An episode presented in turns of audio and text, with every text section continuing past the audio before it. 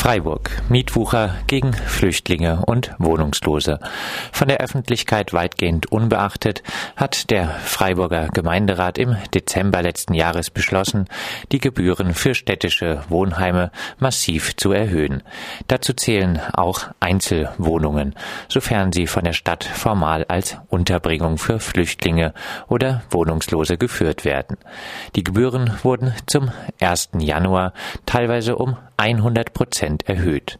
Das führt zum Beispiel in einem von Radio Dreieckland dargestellten Fall im noch unsanierten, maroden Teil der Haslacher ECA-Siedlung dazu, dass ein berufstätiges, geflüchtetes Ehepaar mit zwei Kindern 900 Euro für eine etwa 40 Quadratmeter große Wohnung bezahlen muss.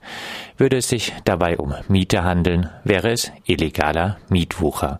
Da es sich aber formal um Gebühren handelt, scheint diese Abzocke rechtlich in Ordnung zu sein. Die Erhöhung trifft vor allem diejenigen BewohnerInnen städtischer Unterkünfte, die eine Arbeitsstelle gefunden haben. Sie müssen die Kosten selbst tragen. Der Kostenbescheid erreichte die genannte Familie erst im März. Sie müssen die Wahnsinnsgebühren damit auch noch rückwirkend nachzahlen. Mit dem Gebührentrick auf Kosten der am meisten ausgegrenzten Gruppen der Gesellschaft Gesellschaft versucht die Stadt Freiburg mehr Geld vom Bund für die Unterbringung von Flüchtlingen und Obdachlosen zu erhalten. Freiburg. Preiserhöhungen im öffentlichen Personennahverkehr. Die VAG und der regionale Verkehrsverbund erhöhen mal wieder die Preise. Obwohl die Einnahmen 2016 um 5,1 Millionen gestiegen sind, sollen die Tarife zum 1. August wieder erhöht werden. Explizit aus Angst, anderenfalls der Forderung nach Kurzstreckentickets weitere Nahrung zu geben, verzichtet man diesmal auf Erhöhungen bei den Einzelfahrkarten. Dafür steigen aber die Preise bei den Mehrfachtickets Tickets und den Regio 24 Tickets um bis zu 3,8 Prozent. Von den Verhandlungen um die Tarife bei den Semestertickets peilt die VAG hier eine Erhöhung um 5 bis 6 Euro an. Und soziales Europa. Berlin und Brüssel haben Griechenland mal wieder zu weiteren sozialen Einschnitten gezwungen. Massenentlassungen werden erleichtert, das Arbeitslosengeld gekappt und die Renten um bis zu 18 Prozent gekürzt. Die extreme Armut in Griechenland steigt und steigt. 2009 galten noch 2,2 Prozent der Bevölkerung als extrem arm. Im Jahr 2016 waren es schon 13,6 Prozent. Als extrem arm gilt eine alleinstehende Person in ländlichen Gegenden in Griechenland beim Monatseinkommen von 176 Euro oder bei Einkünften in Höhe von 879 Euro monatlich im Falle einer vierköpfigen Familie in Athen. Auch in Frankreich wird der neue Präsident Emmanuel Macron dem deutschen Willen folgen und die Rechte der Lohnabhängigen weiter einschränken. New York. Zehntausende SchülerInnen obdachlos. 33.000 SchülerInnen lebten in New York nach Angaben von Behörden im vergangenen Schuljahr in Obdachlosenunterkünften. Das bedeutet einen Anstieg von 15 Prozent im Vergleich zum Vorjahr. An 45 öffentlichen Schulen in New York sind laut New York Times mehr als 10 Prozent der Schülerinnen obdachlos.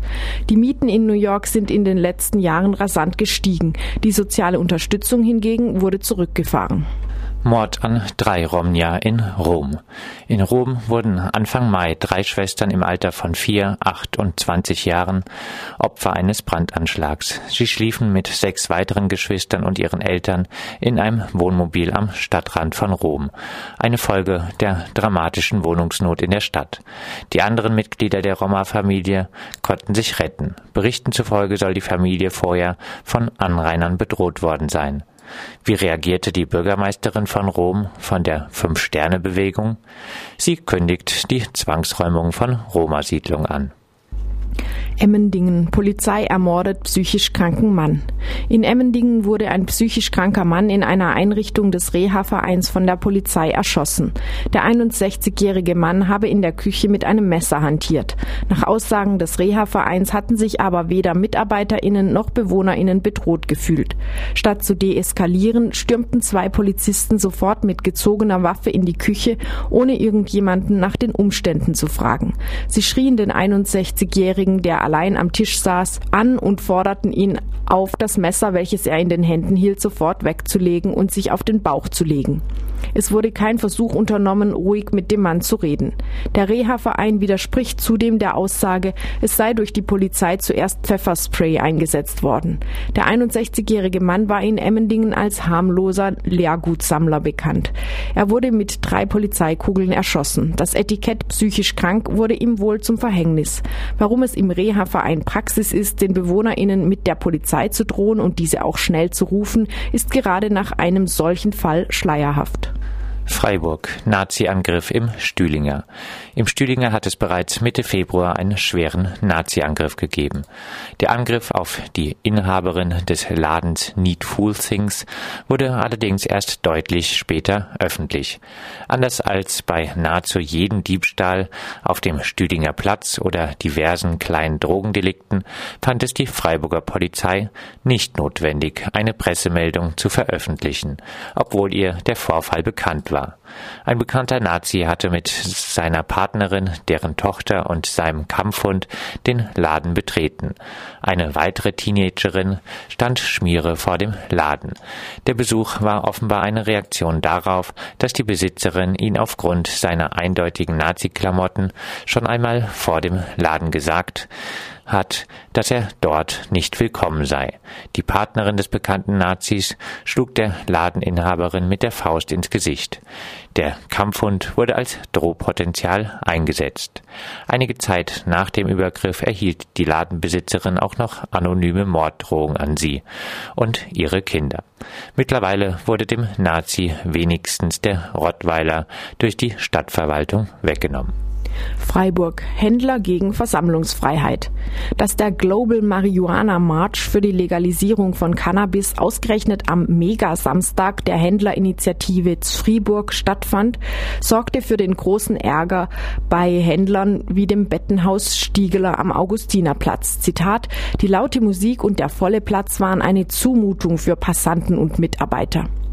Mehrere Händler forderten dann gleich auch ein Eingreifen der Verwaltung, Shoppingfreiheit statt Meinungsfreiheit. Bürgerasyl. Im hessischen Hanau haben zahlreiche Einzelpersonen, darunter Berufsgruppen vom Busfahrer über den Arzt bis zum Pfarrer, Mitglieder von Linkspartei, SPD, Grün und CDU und zahlreiche andere, einen gemeinsamen öffentlichen Aufruf unterzeichnet. In diesen erklären sie, wir werden von Abschiebungen bedrohten Flüchtlingen aus Afghanistan Bürgerasyl gewähren. Das heißt, wir werden Platz machen in unseren Wohnungen und notfalls die Menschen verstecken, die in Krieg und Verfolgung zurückgeschickt werden sollen. Wenn Appelle und Demonstrationen nicht ausreichen, ist ziviler Ungehorsam und Mut im Namen der Menschlichkeit geboten, so die Erklärung. In Freiburg gibt es seit einiger Zeit einen Zusammenschluss, der erreichen möchte, dass Freiburg zu einer Zufluchtsstadt wird. Mehr Infos dazu unter www.freiburger-forum.net.